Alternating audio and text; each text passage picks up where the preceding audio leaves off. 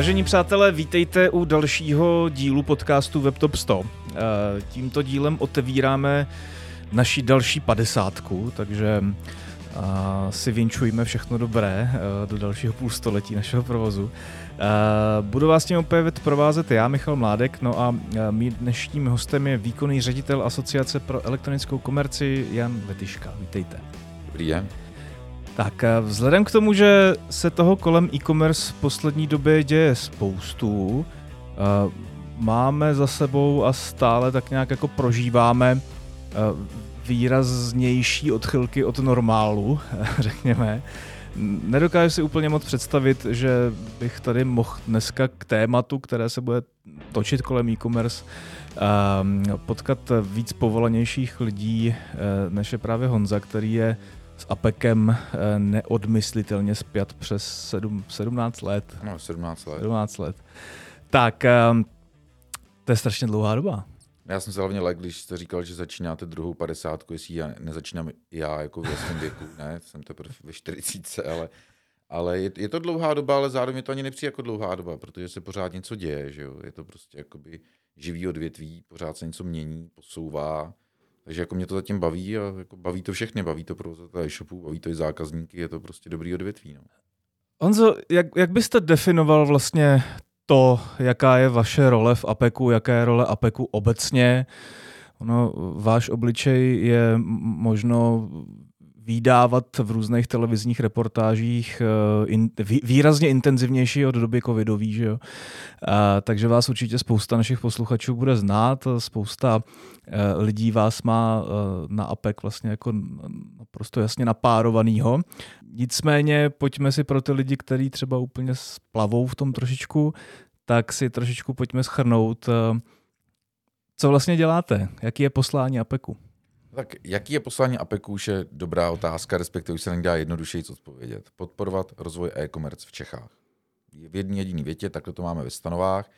Na druhou stranu, když eh, se budeme bavit o tom, co APEK všechno dělá, jaké jsou jeho role, jaký nástroje má k tomu, aby podporoval tu e-commerce v České republice, tak už je to trošičku složitější. Ono samozřejmě, já jsem se tady usmíval, když jste prostě přemýšlel nad tím dotazem, jak ho formulovat, že mě, když se někdo ptá, co děláš, tak říkám, že to není jednoduchý odpověď, protože někdo řekne, ale dělám bance na přepážce, nebo prostě hmm. jako jsem programátor, jo, tak ta moje role nebo role APEKu je mnohem komplexnější. Takže začnu teda od toho hlavního, to je ten rozvoj e-commerce v Čechách. To máme nějaký nástroje. Oni se v průběhu času taky měnějí. My jsme vlastně, když jsem nastupoval do APEKu v roce 2006, tak jsme potřebovali ukazovat zákazníkům, že mají nakupovat na internetu, že jim nepřijde cihla nebo mouka, co se opravdu jako třeba stávalo, a jak nakupovat, jakým způsobem se právě takzvaně nenechat napálit a podobně. Dneska ta naše role je mnohem víc už směrem k těm obchodníkům než těm spotřebitelům, protože spotřebitel má nakupování v e-shopech jako jasnou věc, jako prostě nakupuje v e-shopu už prostě každý. E, možná je tam někdy ta role třeba kolem nějakých, nechci říkat, že podvodů vysloveně, ale jakoby třeba výběrů těch e-shopů nebo rozlišení čínského e-shopu od českého a podobně. Takže nějaká ta lehčí edukace spotřebitelů tam je. To je třeba to, co vy říkáte, že mě vydáte v těch eh, zprávách a to jsou ty mainstreamové média, kde prostě musíme připomenout těm spotřebitelům, jak se nějak chovat bezpečně na internetu. Ale naše mnohem větší role je eh, směrem k obchodníkům, protože vzděláváme obchodníky přes nějaké naše semináře, materiály, eh, studie, právní materiály, o tom se můžeme bavit prostě jako třeba hodiny, o tom hmm. všem, jaký podklady prostě děláme děláme pro členy. Já jsem si všiml nedávno, že máme tak dva, tři mailingy týdně, kdy posíláme prostě členům nějaký informace, se snažíme už někoby nepřehánět. To zády jsou třeba nějaké právní novinky, do toho je období, kdy není předvánoční sezóna ani prázdniny, to znamená je docela do seminářů, což máme třeba dvě akce týdně vzdělávací, tak je toho opravdu hodně. No a pak tu jsou ještě vedle médií a, stá- a uh, obchodníků státní zpráva, různé další asociace a svazy, s kterými spolupracujeme. Tam se můžeme bavit o nějaký mojí osobní roli, kde já jsem třeba taky člen představenstva Svazu obchodu a cestovního ruchu, což je vlastně největší organizace, která združuje obchodníky jako celek. Eh, jsme taky členy Svazu průmyslu a, a dopravy, což je zase jakoby největší svaz České republice. Eh, kolega Svoboda jezdí na e-commerce Europe, eh, kde jsme přísedící v boardu, kde zase ovlivňujeme nějak to dění, anebo zkoumáme to dění na té evropské úrovni. Takže jako to naše propojení do těch, těch dalších prostě svazů No a pak to je státní zpráva, která je zase rozdělená na několik levelů, kde my aktivně komunikujeme s úředníkama, to jako není nic negativního nebo pejorativního, který prostě mají na starosti všechno z oblasti logistiky, obchodu, čehokoliv, dělají se nová pravidla, my tam dáváme pravidla za e-commerce, oni udělají nová pravidla, tak my zase interpretujeme členům, dáváme zpětnou vazbu, připomínkujeme zákony, a pak je to tady ještě ten level těch, řekněme, ministrů, náměstků a uh, podobně, s kterými jako zase komunikuju já, poslanců třeba, kde zase vzděláváme my ty politiky, aby věděli o tom, jaká je e-commerce důležitá. Hmm. Co to znamená prostě, jakoby, e, že někdo podniká v e-commerce, kolik zaměstnává lidí, jaké má procesy a tak dále. A až na tu, řekněme, nejvyšší úroveň klidně jakoby premiéra, ať už současného nebo minulého, když je potřeba opravdu něco jakoby rychle řešit. Je někde nějaký jako problém, což se hodně projevilo třeba během toho covidu, a bylo to předtím třeba i u EET, to jsou asi taky dva nejlepší příklady, o kterých si můžeme povídat. Bylo to hodně u GDPR, byla ta naše role taky hodně silná. To znamená, asi já nevím, nakolik to jako mám tady rozvádět do detailů, jo, nakolik to jako posluchače zajímá. Ale uh, třeba u toho EET prostě v jednu chvíli tam někdo přilepil karty i online, ukázalo se to jako hrozná blbost a my jsme to z toho vyndavali až přesto, že já jsem šel tehdy uh, přímo ke stolu s Babišem, uh, který byl ministr financí a vyřešili jsme to. Byl to teda takový ten mikromanagement, jo. Ale uh, tam role, teď se zase vracím zpátky do otázce, ta role toho APEKu, toho zájmového združení, který zastupuje online podnikatele v e-komerci, tak ta role je taková, že je připraven řešit ty problémy, že má nějakou odbornost, má nějaký kontakty a když prostě nastane nazveme klidně problémem, nastane to, že jsou nový pravidla jako GDPR, je problém, jak je interp- eh, interpretovat a jak s nima pracovat v rámci svého podnikání, tak je to nějaký APEC, který tě to naučí. Jo? Který prostě jakoby řekne obchodníku, tady máš tohle, tady máš tyhle dokumenty, pojď ještě tamhle na školení, máš to všechno tady v rámci členství v APEC, který je prostě směšná tisícovka měsíčně a my tě to naučíme. Hmm. A pak to je, že něco vymýšlí přímo třeba jakoby náš stát nebo prostě ten státní aparát, Dá se tam být nějakým způsobem flexibilní, což bylo to EET. Na poslední chvíli se ještě něco měnilo před hlasováním, den před hlasováním jsem to prostě řešil. A nebo třeba během covidu, uh, hnedka při těch prvních lockdownech, tak vlastně zamrzly desítky tisíc balíčků zákazníkům, protože se prostě přes víkend jakoby zavírali kamenný obchody a zapomnělo se na to, že v těch nákupních centrech jsou prostě výdenní místa. Takže já jsem v sobotu večer řešil s ministrem průmyslu, že by to chtělo to pravidlo trošičku poupravit, a zase, jako to není nic negativního, od toho je tady ten APEC, od toho mm. je mhm. tady ta role. On, když vy si na to vzpomenete jako prostě šéf obchodu a zjistíte, hele, tohle pravidlo, te, se bavím o tom covidu, jo, kde to opravdu bylo, jako to se sekalo, to bylo že, nouzový stav, to znamená, tam šli veškerý takový ty procesy jako stranou, tam se opravdu... Každý týden jinak. Jo, to tady to bylo v každý minutě jinak. No.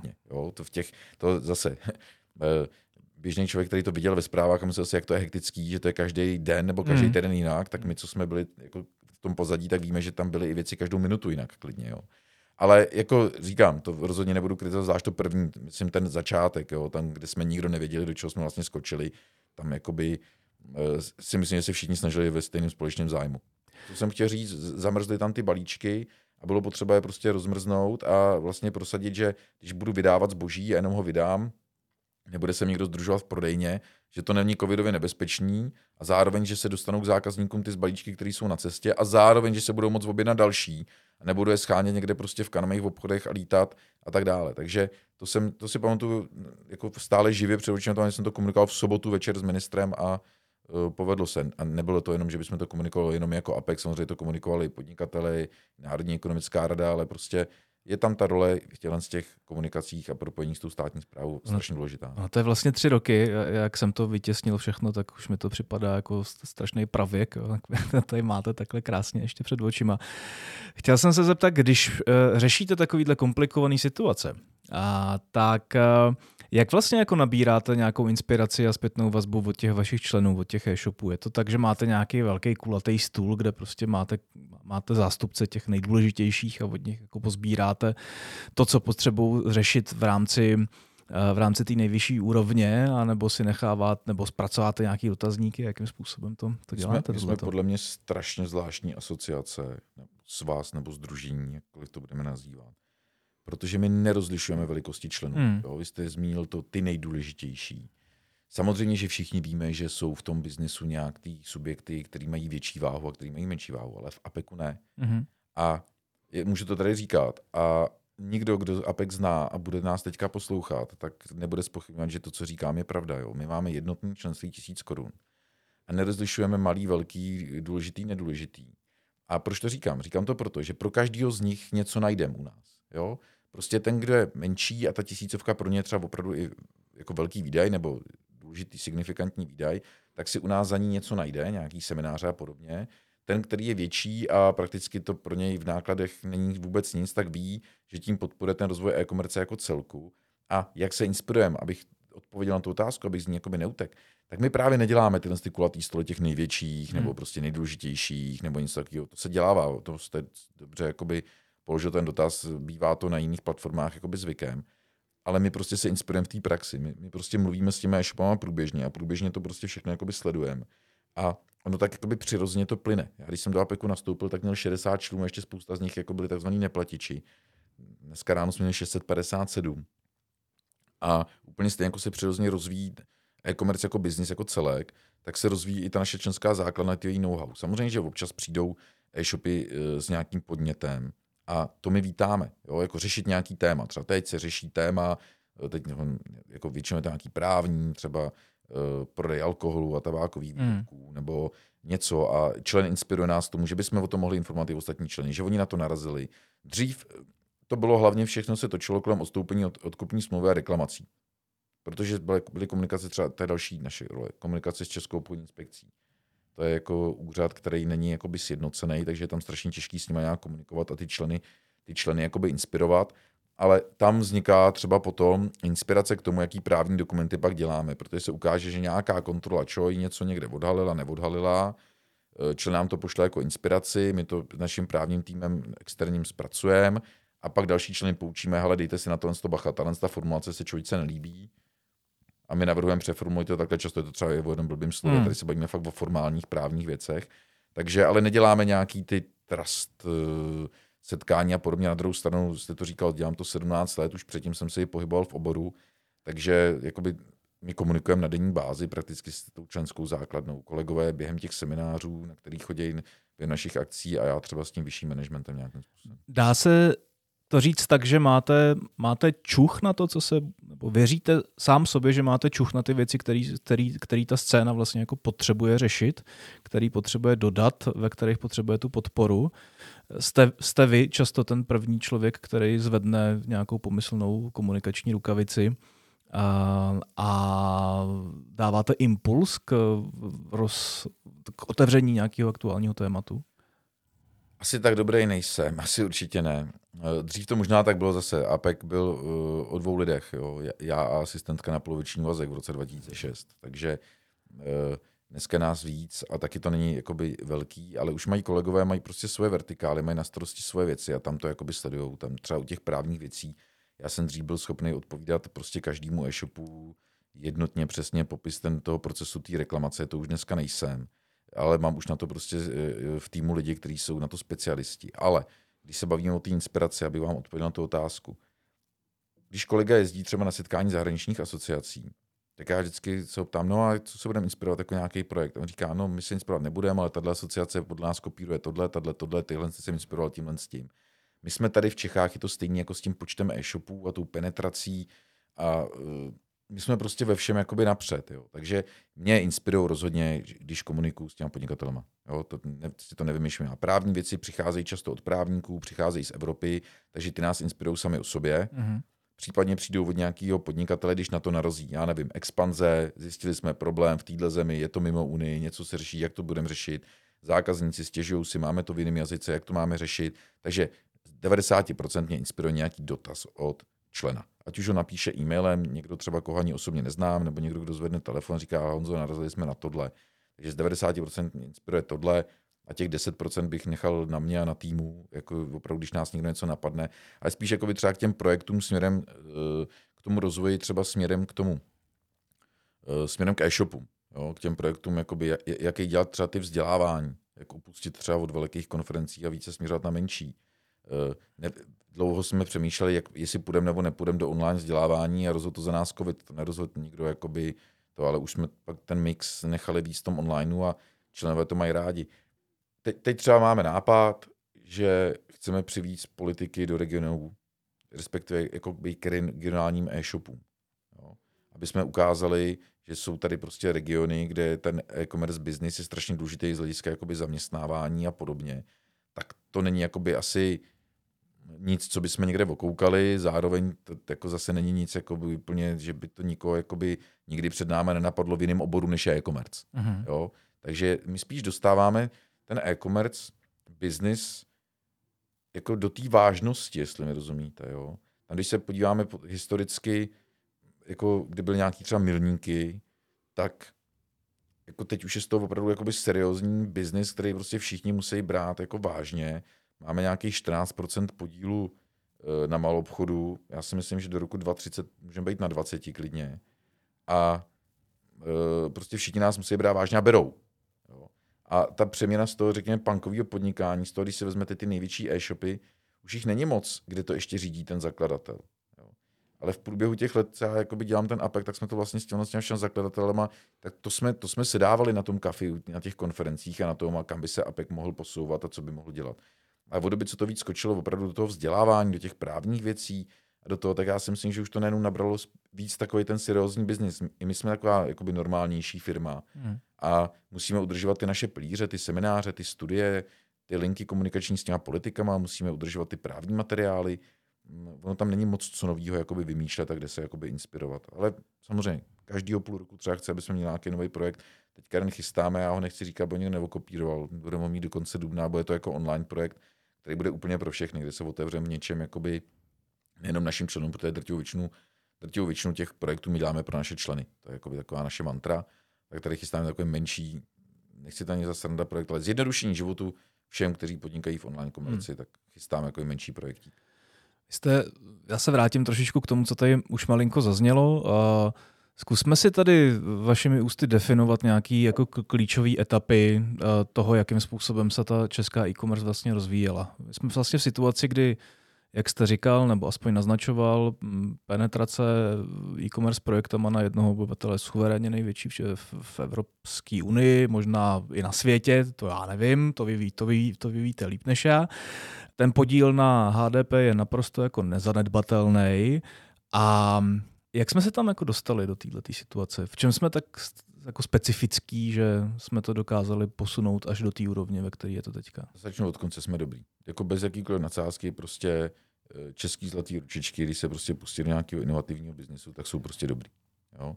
Druhá věc je, že my jsme vlastně že jediná země, kde Google nebyl zválcovaný, nebo nezválcoval ten lokální vyhledávač, že jo?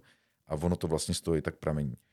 Stále tady nemají takový podíl jako všude jinde marketplaces typu Amazon a eBay. Jo? A my prostě jsme, jsme prostě přesně tam, jako jsme Češi, no. My jsme prostě jako na západě i na východě, se vším, co k tomu patří prostě. A já to jako neumím vysvětlit nějak jako, řeknu, vědecky nebo ekonomicky, že bych řekl, prostě, podle mě to prostě... Mám se na váš patří, pocit daných jo? 17 lety v Afriku. Ne, podle mě to prostě fakt patří jenom k tomu, jako já vlastně kromě uh, Aleše Zavorala z Alzy, si myslím, že znám osobně každého zakladatele všech těch e-shopů, který vyrostly nad miliardu v České republice a mluvil jsem s ním nespočetněkrát. A to jsou všechno prostě jakoby tak fajn lidi a schopní lidi, jo, který tady jakoby rozdělili ten e-commerce business za těch posledních 25-30 let. Spousta z nich už v tom biznise dávno není. Počíná vlastně Jurou Hlavenkou, který založil APEC s dalšíma dvouma kolegama v roce 98 na podzim, no, v prosinci tuším tak počínaje Jurou Hlavenkou, který je dneska eh, že primárně investorem, ale zase se vrací k tomu e-commerce businessu přes to svoje investorské, řekněme, křeslo, protože těch křesel má víc. Tak se všema těma pro mě klukama, ale řekněme pánama nebo podnikatelema, když jsem se jakoby bavil v průběhu těch let, tak energie, ale zároveň, jakoby, jak to říct, není to žádný bláznoství. Prostě pragmatičnost, poctivá práce, mně se na tom e-commerce businessu nejvíc líbí, že i ti lidé, kteří třeba, třeba jako zbohatli nebo posunuli se v rámci toho biznesu, tak jak je to nový, tak to nesouvisí s nějakýma restitucemi nebo s čímkoliv jiným, to prostě jako je odpracovaný, eh, většinou jsou to zatím skvělý nápady, inovativní nápady a tak dále. Takže já si myslím, že jsme měli prostě štěstí i na to, možná jen to načasování, jo? že se to začalo rozjíždět, že v roce 2021 byla první miliarda v obratech. Tam je takový první milník. Ptá se na ty milníky, tak tam byl první milník. A v tom roce 2001 a dál se do toho pustili a byli asi v tom věku, řeknu těch 25-30 let, hmm. ty lidi, zrovna co se narodili jako těsně před tou, nebo 10-15 let před tou revolucí, a to třeba jejich první práce, první podnikání, většinou jsou všichni ve věku, řeknu, ročník 75 až 85. Takže si myslím, že vlastně asi tam to hodně bude, ta, jako ta, ta, ta geopolitická souvislost toho věku, protože umím si představit, že spousta z těch lidí by třeba v Americe dělala CEO nějaký obrovský nadnárodní e, společnosti, protože to jsou prostě schopní lidi. Tady jsme takové společnosti tou dobou neměli, zároveň tu byla jakoby možnost tady v něčem začít podnikat od píky, takže možná, že to nikdy jsem nad tím takhle tolik jako nepřemýšlel. No. Hmm. To byly zajímavé roky, až tak do roku 2008 ta e-commerce stala tuhle dvojnásobně, tuhle dvou a půl násobně, tuhle o 40%. Já jsem vlastně do toho opravdu naskakoval v době, kdy byl, byl docela velký boom, růst mezi 40 a 100%. Pak se to trošku po té krizi 2008 ustálo na nějakém 20% růstu. Další milník já vidím až v roce 2016 potom. Jo. V roce 2016, teďka nevím z hlavy kolik přesně, ale muselo museli jsme se přiblížit asi 100 miliardám, tuším, v těch obratech. V tom roce 2008, když se ten růst pomal na těch 20%, to bylo kolem 20 miliard. A jak jsme se dostali těch 100 miliard, tak nejenom, že jsme se dostali na 100 miliard, co jako nějaký číslo, no to myslím bylo 96, ale jako prostě dostali jsme se k těm 100 miliardám, tak jsme se hlavně dostali k tomu 10% podílu na malou obchodu.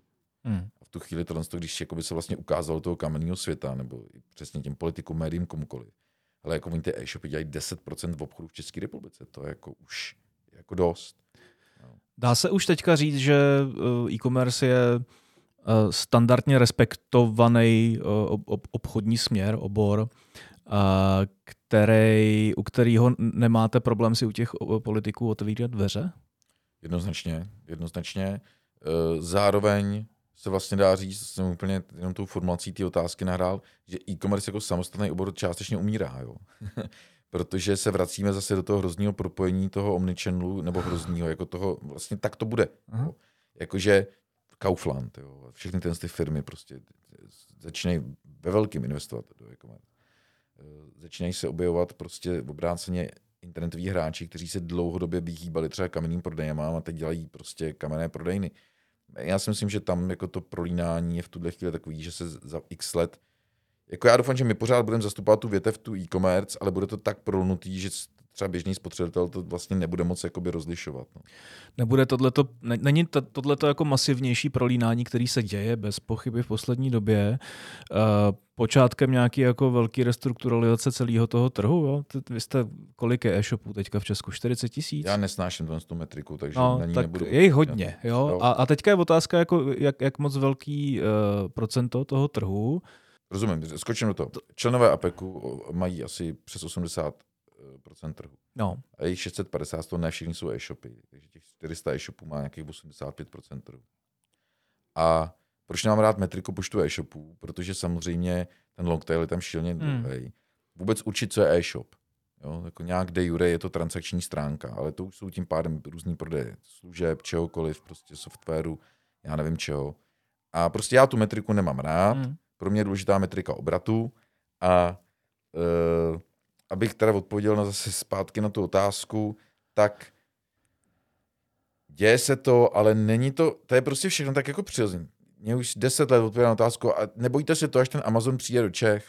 Jako nebojíme, že jo? Jo, proč? Tak prostě si to nějak vyvine, tak přes Amazon se prodávají malí obchodníci. Já jsem ji tady neměl, a vy jste si ji tam stejně dal. Jo, no, ale jako, tak ona byla, jako by, ona je v tom schovaná, že jo? jo? Jestli ten přeliv a to, že ty velcí hráči, ale tak bude třeba Kaufland tržiště, budou jiný, teď ho zmiňuji, protože to jsem ho měl jako před očima, jo, ale, ale je toho víc, ale co se mi líbí na českých e-shopech je, no tak jako, tak když se nám sem přijde jako o ten trh prát i někdo jiný, no tak my se půjdeme prát jinam, jako, tak my se pereme od Německa až eh, po jich Evropy, po východ Evropy, nevím, já jsem jako takový jako strašně jako pozitivně naladěný ve všeho, kromě teda té energetické krize a války, nebo prostě té spojitosti toho posledního roku, tak jsem ve všem jako pozitivně naladěný z hlediska e-commerce. Když si vezmete uh, tu českou scénu, uh, dokážete identifikovat nějaký nějaký specifika uh, té české e-commerce. Já se tady na to občas jako lidí ptám. Uh, ty názory jsou opravdu jako od, od jedné do sta. Uh, no, no, no, někteří lidi uh, s vámi sdílí tu optimističnost a prostě vidí tam takový ten zápal pro věc. jiní lidi si naopak myslí, že to naše scéna je 100 let za opicema a Kdo? to vám, já budu slušnej teďka. Yes, yes, yes. Ale Eh, zajímá mě váš názor. Zajímá mě, eh, jakým způsobem vy, jakožto člověk a asociace, která se potkává se svýma kolegama v zahraničí, ať už na evropském, především asi na evropském poli, ale taky světovým, eh, v čem si myslíte, že jsou ty největší rozdíly mezi náma a zbytkem světa? Jako takhle, jestli jsme někde takzvaně za těma opicama nebo jako flexibilní, tak to jsou přesně ty věci, co se dějí v Americe v tom Silicon Valley a řekněme, že to je jakoby ta rychlostí trakce těch mladých podnikatelů. Jo, jako ta, ta ochota v tom riskování a podobně. My jsme prostě pragmatičtější. Neříkám, že to nemáme takový jako lidi, kteří jsou do toho schopní skočit po hlavě, tak jsme prostě pragmatičtější a díky tomu si myslím, že zrovna třeba ten biznis děláme prostě kvalitní. Jo. A ve všem ostatním jsme prostě špice. Jo. Jsme prostě nabízíme strašně kvalitní služby, dodáváme rychle. Jasně, je to daný tím, jak je naše země jakoby položená, že prostě to je všude blízko. Ale ta rychlost třeba dodání v České republice je absolutně na standardní. Jo. Vždycky se bavím někým, teď jsem se bavil s jednou manažerkou e-shopu, která dlouhý léta žila v Americe a když tady začala v e-shopu, se tomu standardu absolutně divila, protože tam ho nezná z pozice uh, manažera ani z pozice zákazníka. Samozřejmě, Spojené státy jsou zase v tom jsou druhý extrém, protože tam je všude daleko. Ale jestli jsou nějaké specifičnosti, já jsem se ptáte na věci typu jako dobírka, jo, že tady jako vždycky vládla a jako teď už se naštěstí začíná jako úplně jako vytrácet, během toho covidu, toho bezkontaktního placení se to víc a víc jako prostě... Nevrací se zpátky. No, jako to jsou takový vždycky nějaký výkřiky, ale nevrací se zpátky a hlavně je dobírka to, jako je, dobírka je i platba kartou na dobírku, jo, takže řešíme jako hotovostní dobírku a okay. to se jakoby nevrací zpátky, nebo jako všechno to nějak funguje. Hlavně my jsme prostě všichni tak schopní, že se těm zákazníkům nabízí jako všechno, vždycky říkáme, už to taky nemůže posluchače jako bavit, protože to slyší tisíckrát. Český zákazník je extrémně náročný. My jsme si je rozmazli, jakoby e-shopy, ty zákazníky. A vlastně, ale díky tomu nás ty zákazníci tlačí furt dopředu k nějakým inovacím. Já, mě úplně překvapilo, já jsem si vždycky myslel, že největším problémem e-commerce a jaký posouvat je logistika. To je prakticky logistická firma, která musí zvládnout dobře. Naskladnit, vyskladnit, vědět, co na tom skladě je, kolik toho je, dodat to zákazníkům přesně v ten čas. A teď jsme měli nějaký event, kde jsme měli spoustu členů APEKu, sdíleli jsme tam různé zkušenosti. Já jsem jenom viděl, jak strašně jakoby inovujou i ve věcech, které já neznám, protože nejsem zákazník toho konkrétního e-shopu.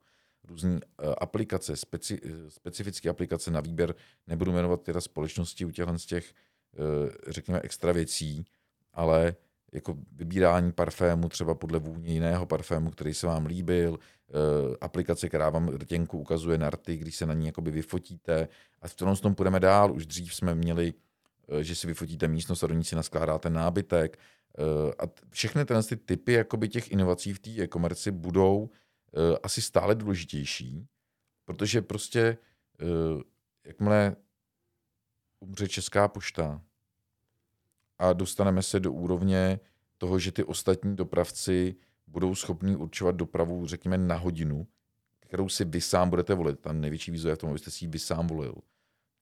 Ono to logicky moc nejde, když mají hmm. nějakou trasu, ale jako na druhou stranu uh, některé spediční společnosti a nebo uh, někteří obchodníci, kteří mají vlastní dopravu, to dokážou, tak už to v té logistice nebude kam dál posouvat z hlediska poslední míle a pohledu na spotřebiteli. Samozřejmě pořád se můžeme posouvat na skladech a skladová automatizace a tak dále. Ale ta inovativnost směrem k zákazníkům je téma, který mě v tuhle chvíli hrozně zajímá. Nemůžu, nebo neumím o tom teďka mluvit, protože mě to teprve vlastně začalo zajímat. Jo. Říkám, sakra, já jsem si vždycky říkal, to je jako podobný a že ten rozdíl je jenom v tom zákaznickém servisu, jak se s náma baví. A teď zjišťuju, že ne, že se dají prostě vymýšlet spousta věcí i v tom takzvaně nudném e-shopu, hmm. kde rozlišíme, aby si zákazník koupil u nás a ne u konkurence, protože mu prostě nabídnu nějakou službu, že jsem do něčeho investoval, něco jsem vymyslel a teď to můžu nabízet zákazníkovi a on bude mě nakupovat. Umřet Česká pošta? Říkáte to poměrně jistě. Já nevím, tak já jsem to myslel lehce jako humorně, protože teďka že je to aktuální téma, tu zavírání těch poboček a před chvilkou jsem na to téma komentoval něco uh, do televize. Já tu otázku poupravím. Či, no. může to postupný umírání České pošty, nebo může za to postupný umírání České pošty její neschopnost se nastavit na, na ty aktuální trendy a jít Česká pošta, pojďme si to říkat na rovinu, já to řeknu úplně na rovinu. Česká pošta je nehorázná instituce, jako úplně strašná instituce, vostudná instituce. my jsme dělali a děláme leta testovací nákupy. No, my děláme testovací nákupy na anonymní adresy. Mm. A tehdy jsme seděli, měli jsme kancelář ve Vršovicích, prostě v nějakém činžovním domě a dělali jsme testovací nákupy na tu adresu, kde jsme seděli, ale neměli jsme na zvonku, že tam vůbec Apex sedí ještě tehdy. A v Česká pošta nám tam házela ten místní doručovatel ty lístečky nezastižen. Celý den jsme tam seděli tři kolegové, adresát nezastižen. Tak to už mi přišlo jako moc, jako aby jsme u testovacích nákupů, my jako asociace pro e-shopy, nacházeli lístečky, že nejsme zastižení, když tam prostě sedíme. Tak jsem si začal různě jakoby stěžovat, provolávat. Co myslíte, že mi nabídli první, když jsem se doval někam managementu? Abych jim tam řekl tu adresu, že zdůraznějí, že tam někdo je. Takový ten hotfix, jako že červeně tam někde bude jakoby vyset, že tam to musí donést. Říkám, to já nechci. Jo. Samozřejmě to udělali, takže od té doby nám tam doručovali. Změnili jsme adresu jinam, domů, k příbuzným, zase lístečky. Stěžovalo si spousta zákazníků, je e-shopů na ten, ten problém s lístečkama. Znám, kdo to nezažil, ten, jo, jsem doma a hodí mi tam mhm. lísteček. Všichni to známe. Pošta zapírala, že to není systémová věc a podobně. V jednu chvíli mě volali ze sekretariátu ředitele, že mě tam zve. Říkám, dobrý, tak jako chtějí s tím něco dělat. Asi mi chce představit, jakoby, asi mi chce představit ten model, jako jakým způsobem s tím něco dělat a jestli na to můžeme nějak spolupracovat. Asi mi řekne, že jsou velká instituce, že se ty změny neprojeví dřív než za 6 měsíců, ale já to asi pochopím. Tak jsme tam s kolegou jako přišli. A já jsem si připadal, jak když jsem zpátky na gymnáziu, když jsme prostě udělali průšvih a jsem zavolaný do ředitelny. Já už to neumím popsat doslovně, takže nechci to jako citovat nepřesně. A ten pocit byl, že ten pán si nás tam pozval, aby nás jebal. Hmm. Že co si to dovolujeme kritizovat Českou poštu, která je jako taky členem APEKu. A uh, já říkám, my kritizujeme jenom fakta a hlavně bráníme zájmy těch ostatních členů APEKu a spotřebitelů českých a podobně. Ale já jsem byl tak vykulený. Představte si, že jdete někam, kde čekáte, že vám představí jako řešení problému a oni vás tam místo toho jakoby sprdávají, že máte, jako, protože oni vám platí členství tisícovku měsíčně, takže máte prostě být sticha a nemáte si co dovolit jako mluvit pravdu. A takhle, když tam takhle máte nastavený ten nejvyšší management, že takhle uvažuje, tak ta instituce je odsouzená k zániku prostě. Jo. To, to, jako, to je prostě, já teďka o tom možná mluvím poprvé veřejně, jo, jakoby. A Eh, možná díky tomu, že vím, že tam to vedení už jako je, je jiný, nebo prostě, ale zároveň jako jste mě k tomu dostal v tom smyslu, že to je prostě příklad, že takhle prostě nemůže žádný podnik jakoby uvažovat, jo. Jako inovace nula, jo. jo. Když eh, se stačí podívat do ciziny, kde to prostě zprivatizují část balíkovou, ostatní. Já nechápu, že se tady na jednu stranu zavírají důchodcům pošty, kam si chodí pro důchod. Jo na druhou stranu si nechávají ty jakoby balíkový, lidi budou stát fronty. Já nevím, jako já do tohohle z toho problematiku Českou pošty, jako tu vnitřní, tu státní, jak to stát dotuje, na co to všechno potřebuje, ono to souvisí s digitalizací. Jako my jsme tady sto let za opicema, jestli tady někdo někdy chodí a říká, že jako jsou tady český podnikatelé sto let za opicema, to nejsou ani omylem. Za sto let za opicema je tady státní aparát eh, s tím, jak jsme na tom špatně s digitalizací. Teď se vláda tváří, že s tím něco chce dělat, tak uvidíme s Českou poštou na druhou stranu začali něco dělat konečně. Jo, takže jako asi nebudu, jsem dalek to, abych kritizoval, jestli to jsou správní kroky, nebo nejsou, uh, nejsou, ale všichni ty soukromí dopravci nabízejí lepší služby než Česká pošta s jednou výjimkou v rámci e-shopů.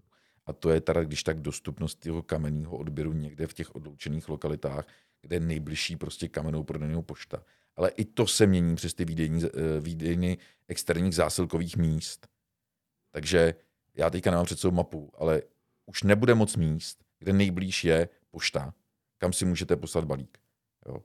To už za ty posledních pár let tyhle ty firmy, které mají ty externí výdejní místa, už taky zbořily. Je to tak, projedete se skrz nejzapadlejší oblasti Vysočiny a u každé zastávky máte zásilkovnu nebo, nebo Alzabox, že jo? No. Já takhle nechci je. jmenovat ty členy, protože mám rád fakt všechny. Kromě toho jsem si dovolil jmenovat tu českou poštu. Ale e, je to tak, no. Takže prostě nevím, pro mě má největší roli Česká pošta v tom, že jsou tam důchodci zvyklí si chodit pro důchod a i to by se mohlo asi dokázat jakoby změnit. Všechny ty věci, které musíme dělat osobně, si nemůžete představit, který eh, tím, jakoby, že něco řídím, že jo, tak musím furt ověřovat nějaký podpisy a podobně, eh, k kterým operacím je potřeba furt ještě ověřovat podpisy. Ale na to není potřeba checkpoint nebo Česká pošta. I to se dá dělat jinde samozřejmě. Když jsme u těchto těch uh, potíží, tak uh, Máte identifikovaný v organizaci nějaký jako nej, nej, nejzajímavější uh, potížisty, na který se snáší nějaká kritika a lidi si to ventilují třeba přes vás. A je to tím, tím, čím ten e-shop je jako větší, nebo ten partner váš, nebo člen větší, tak eh, tím s ním máte třeba víc jako komunikačních starostí?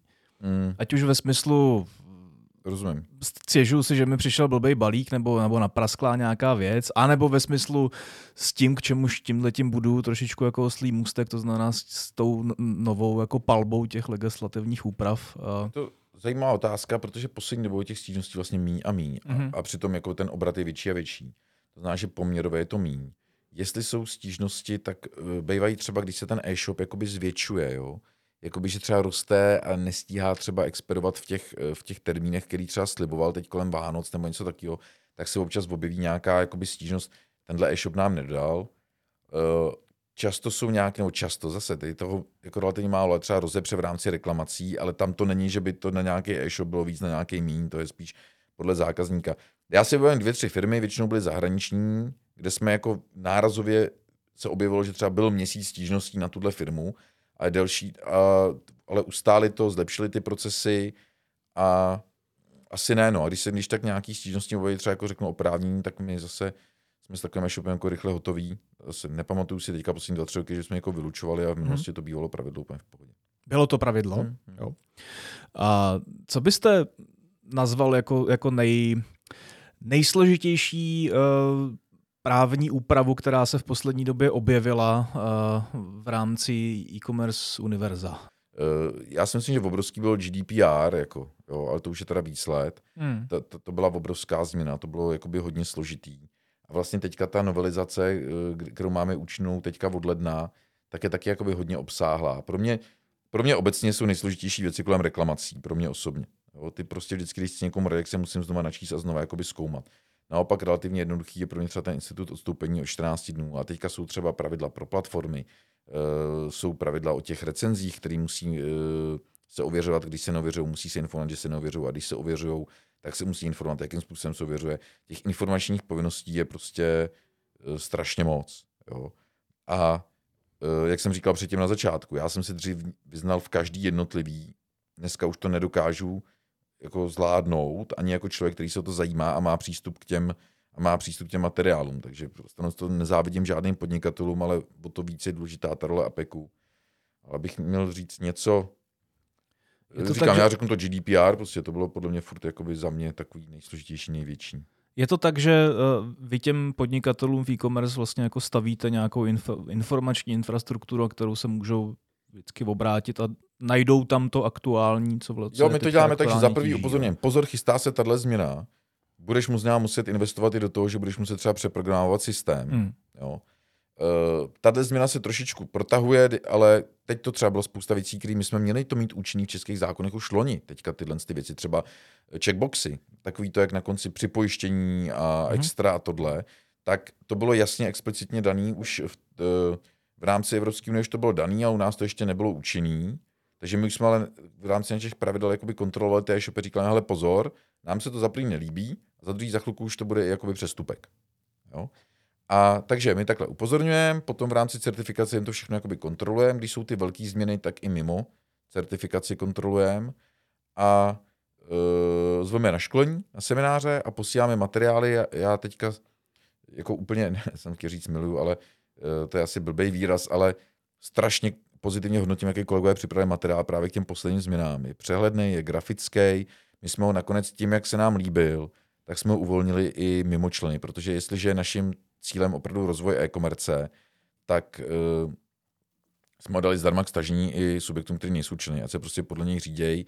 Druhá věc je, že některé ty změny, třeba to nastavování slev, to je možná jakoby největší změna, když bych nakombinoval zákazníka i obchodníka, jako z pohledu zákazníka a obchodníka, tak systém nastavování cen, uh, slev a referenční cena posledních 30 dní, systém toho, jak postupně můžu dávat slevy a nemůžu dávat slevy, tak to je možná jakoby velká změna. Ale zrovna u tohohle z toho si myslím, že to obchodníci docela pochopili, jak dělat, tak uvidíme, snad, uh, snad to tak přemění do praxe. No. Dokážete nám nechat nahlídnout pod pokličku té následné kontroly dodržování všech těch nařízení? Je to, je to, je to nějak jako super důsledný, nebo, nebo v ty, ty, ty kontrolní mechanismy kloužou po povrchu. Rozumím. Eh, důsledně docela, ale jenom na teoretické bázi plus propojený s nějakýma dvouma kontrolníma nákupama.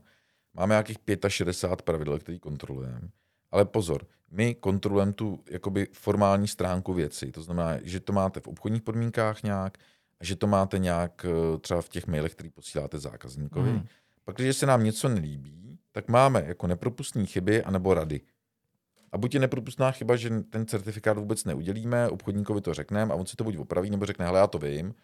A já vím i, že riskuju jako pokutu třeba o čojky, ale prostě tahle formulace mi v obchodně dává smysl. A bavíme se fakt jen na nějaký teoretický bázi prostě těch formulací. Jo. Ale já to v praxi řeším třeba jinak, ale to neumím popsat, nebo prostě něco. A nebo je od nás doporučení, hele, není to úplně jako nejlepší, je možný, že nová legislativa to bude měnit, ale není to jako, že by to bylo v rozporu s nějakým, nebo že by to byla nějaká nekalá praktika.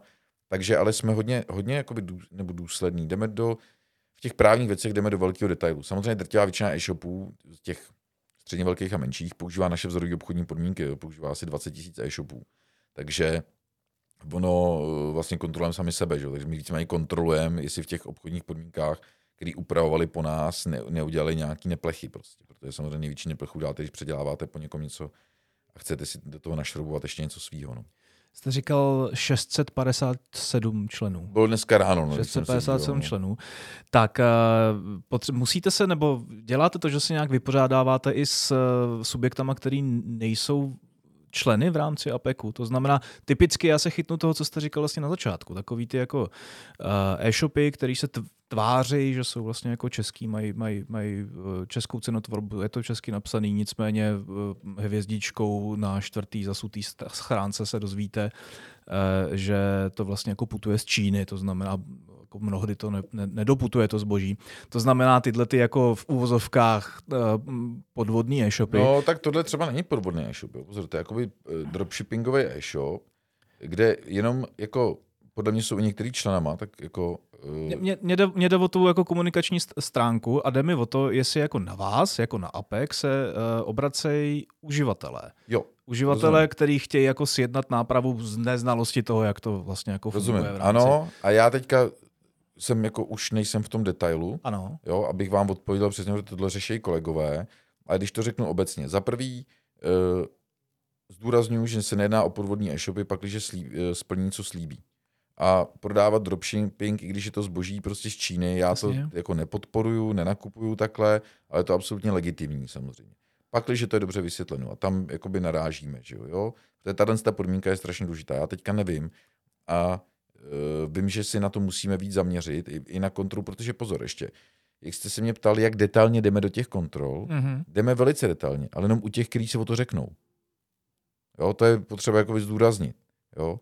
Že, že ty, kon... ty, který si o to řeknou, nebo ty, ano, na, ty na který je nějaký podnět? My kromě, my, ano, to, je, to by byla další varianta. Jo, jo? Okay. Takže my máme, buď to je obrovská změna, jako byla teďka v lednu, ta účinnost těch zákonů, tak prolítneme prostě všechny certifikované e-shopy, nějakou zevrubnou kontrolu a informujeme je. Nebo si oni říkají o tu certifikaci, protože oni chtějí ověřit a oni chtějí to mít všechno co nejlíp. To je jakoby to důležité, jak no. my jakoby fungujeme. A nebo OK, je na někoho stížnost, inspirace nebo něco. Teď je spíš stížnost, tu, kterou jste řekl vy, tak už poslední dobou jsem měl několikrát, obecně na tenhle styl biznesu. My to momentálně podrobujeme nějakým právním analýzám a tomu, jak moc se musí co informovat a tak dále.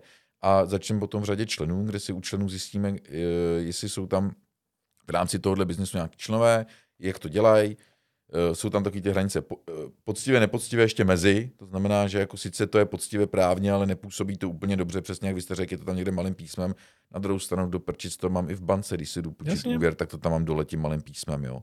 Jakože prostě zase nedělejme z toho zákazníka nesvéprávního idiota, jako buď to to zrušme úplně všude a musí být, jako teď je, uh, že jo, kolem toho kůký, uh, sedmička, nebo jak se to jmenuje, kůký lišty, Eh, že musí opravdu jednoznačně mít šanci, aby odklik odmítnutí tak jako přijmutí. To třeba spoustu online vydavatelů jako pocítí, protože dneska to mají přijmout všechny, anebo nastavit podrobnosti. A oni tam budou muset mít už i to tlačítko, jakoby to. to na jednu stranu to má obrovskou logiku, že tam to tlačítko bude vedle toho. Na druhou stranu už neexistuje snad větší zbytečnost, než ta lišta jo, na světě. Jo. Jako, že prostě kdo to kdy čte. Takže úplně jedno, co tam je napsané. Každý přečtem to jedno, dvě tlačítka možná. Takže to, jsem, to samý jsem chtěl říct tomu. Teď se bavím o tom, že kontrolujeme nějak obchodní podmínky a podobně. Podle mě třeba důležité, aby tam ty e-shopy měly jednoznačně popsaný. Jak reklamovat, jak dodávají zboží, za jak dlouho vám dodávají zboží, jakým dopravcem vám dodají zboží, kolik vás to bude stát, ten dopravce případně, a mít to tam nějak přehledně. Já mám strašně na ty e-shopy, které mají někde dole obchodní podmínky, které mají super správně právně od nás třeba. A do toho tam mají něco, jak se u nás nakupovat a v pár piktogramech a nějakých větách tam mají ty nejzásadnější body. Jo. Takhle by to podle mě mělo být ve všem. Mm-hmm.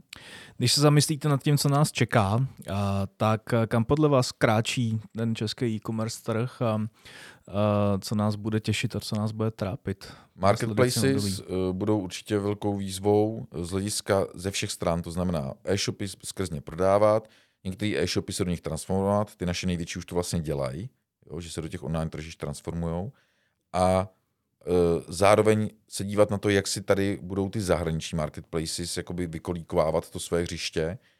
Eh, nemyslím si, že to bude znamenat smrt těch malých, protože naopak se přesunou svýma prodejema k ním, ale jsem na to zvědavý. Jsem zvědavý na to, jak to dopadne teda s tou českou poštou, co jsme tady naťukli. Myslím si, že všechno kráčí mnohem víc k těm výdenním boxům. Jakože ty se rozdělí takovým způsobem, že vidím ty výdenní boxy opravdu na každém sídlišti, hmm. Vidím i ty osobní výdenní boxy, že si budeme měnit na baráku ty schránky. Jo?